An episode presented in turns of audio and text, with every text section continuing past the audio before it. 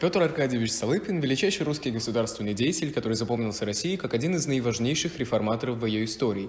Венцом его деятельности считается аграрная реформа.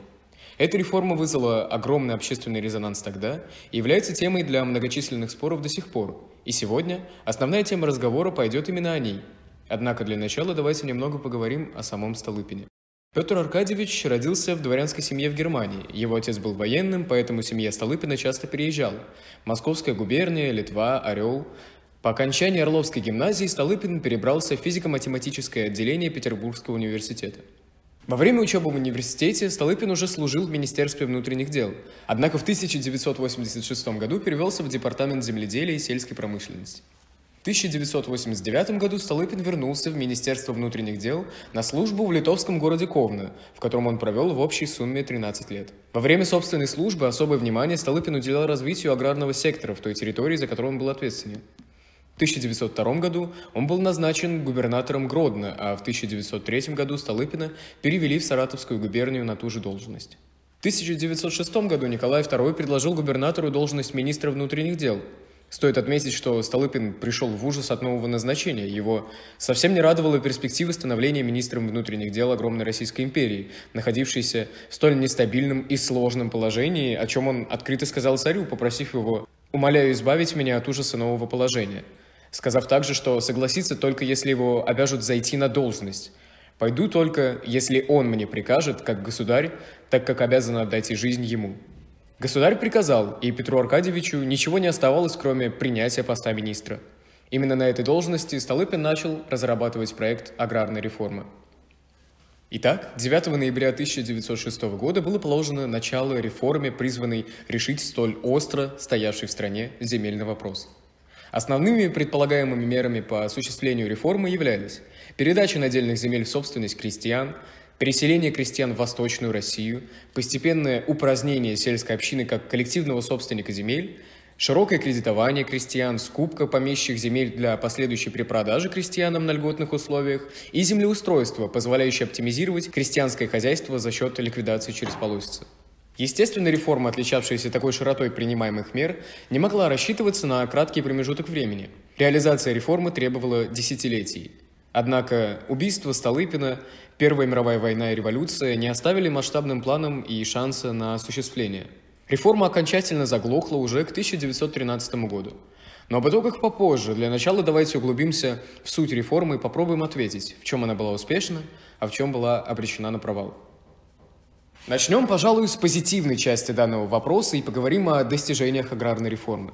Э, для начала стоит отметить повысившийся объем производства сельскохозяйственной продукции, который наглядно продемонстрирован возросшим на 10% объемом посевных площадей по стране, а в некоторых регионах, как в Сибири, этот показатель возрос аж на 80%. Также в Сибирь за период с 1907 по 1913 переселилось целых 3 миллиона семей, что является показателем успешности реформы в плане стимулирования крестьянского населения в развитии малонаселенных земель. Объем экспорта зерна стали составлять 25% от мирового. Закупка сельскохозяйственного оборудования выросла в 3,5 раза, объем использованных удобрений в 2,5. Но давайте все же опустим скучные цифры и поговорим о других положительных чертах аграрной реформы. Следует отметить активную деятельность крестьянского поземельного банка, суть которой заключалась в массовом выкупе земли у дворянства, увеличении объемов продажи земель крестьянам на выгодных условиях для выхода в частное землевладение и кредитовании крестьянского населения по облегченным условиям. Эти действия крестьянского банка были направлены на смягчение возможных негативных последствий для крестьян, решившихся на выход из общины или тем более собравшихся покорить Восточную Россию. Попытка создания благоприятных условий для выхода крестьян из общины даже за столь малый срок действия реформы дала некоторые результаты. В Российской империи начал формироваться новый слой общества – честновладельческое крестьянство. Именно крестьяне, вышедшие из общины, по задумке Столыпина, должны были стать инструментом для укрепления низов российского общества. Если следовать рыночной логике, крестьянин должен был быть гораздо более заинтересован в возделывании сугубо собственной земли, нежели чем общинной. Э, в период с 1906 по 1916 год из общины вышло 2,5 миллиона крестьянских домохозяйств, при том, что на 1905 год в общинах находилось около 9,5 миллионов домохозяйств. Но выполнило ли честновладельческое крестьянство ту миссию, которую на него возложили? Давайте перейдем к негативной части нашего обсуждения. Так в чем же в результате заключалась провальная часть аграрной реформы? В первую очередь стоит отметить отрицательный аспект выхода крестьян из общины. Появление частных землевладений у крестьян с разными последствиями для вышедших из общины. От полного обнищания до формирования зажиточного крестьянства только усугубило социальное расслоение российского общества. На некоторых отделившихся от общины крестьян даже распространялись гонения. Также стоит учесть, что большинство крестьян оказалось просто не готово к возможности выхода из общины, и реформа столкнулась с нежеланием населения менять существующий уклад.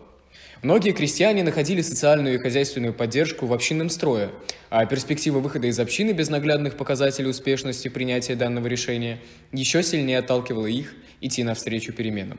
А если взять тех, кто осмелился пойти на столь рискованный шаг, то далеко не все крестьяне остались в выигрыше от своего решения – из переехавших в восточную часть России за время активного действия реформы трех миллионов крестьян, полмиллиона были вынуждены вернуться обратно ни с чем, а примерно четверть переселенцев не смогла получить собственного земельного участка и была вынуждена снимать земли в аренду. Еще одним негативным моментом реформы являлось то, что изменения никак не затрагивали помещичье землевладение, что вызывало недовольство у крестьянского населения, считавшего такое решение несправедливым. Изначально амбициозные планы с треском разбились, а консервативность крестьянского населения, неготовность нестабильного российского общества и экономики к столь резким изменениям. Конечно же, можно говорить о том, что реформе просто не хватило времени на исполнение, что отчасти будет являться правдой, так как изменения рассчитывались не на одно десятилетие. Но может ли быть так, что аграрная реформа Столыпина изначально была обречена на провал? Что же у нас получается в итоге? Наверное, самой подходящей для описания последствий аграрной реформы фразой является изречение «История не имеет сослагательного наклонения». Никто не знает, что было бы, если бы реформа продолжила свое развитие и в последующие десятилетия, или если бы государством было задействовано больше инструментов для стимуляции крестьян к выходу из общины, или если бы в течение реформы проходило более постепенно и последовательно. А может, дело было в чересчур нестабильном российском обществе, и тут уже никакие реформы не помогли бы. А может, не стоило пытаться разрушить общинный строй крестьянского общества, а попытаться реформировать саму общину? Или ключом к завоеванию доверия у крестьян государством являлось реформирование помещих землевладелей в пользу крестьянства? Предположений может быть бесчисленное множество, ясно ли что, что главной поставленной цели, а именно решение земельного вопроса и социального кризиса, реформа достичь не смогла, что послужило препятствием к достижению цели и как можно было бы изменить сложившуюся ситуацию, уже дело далекого прошлого. Имеем то, что имеем.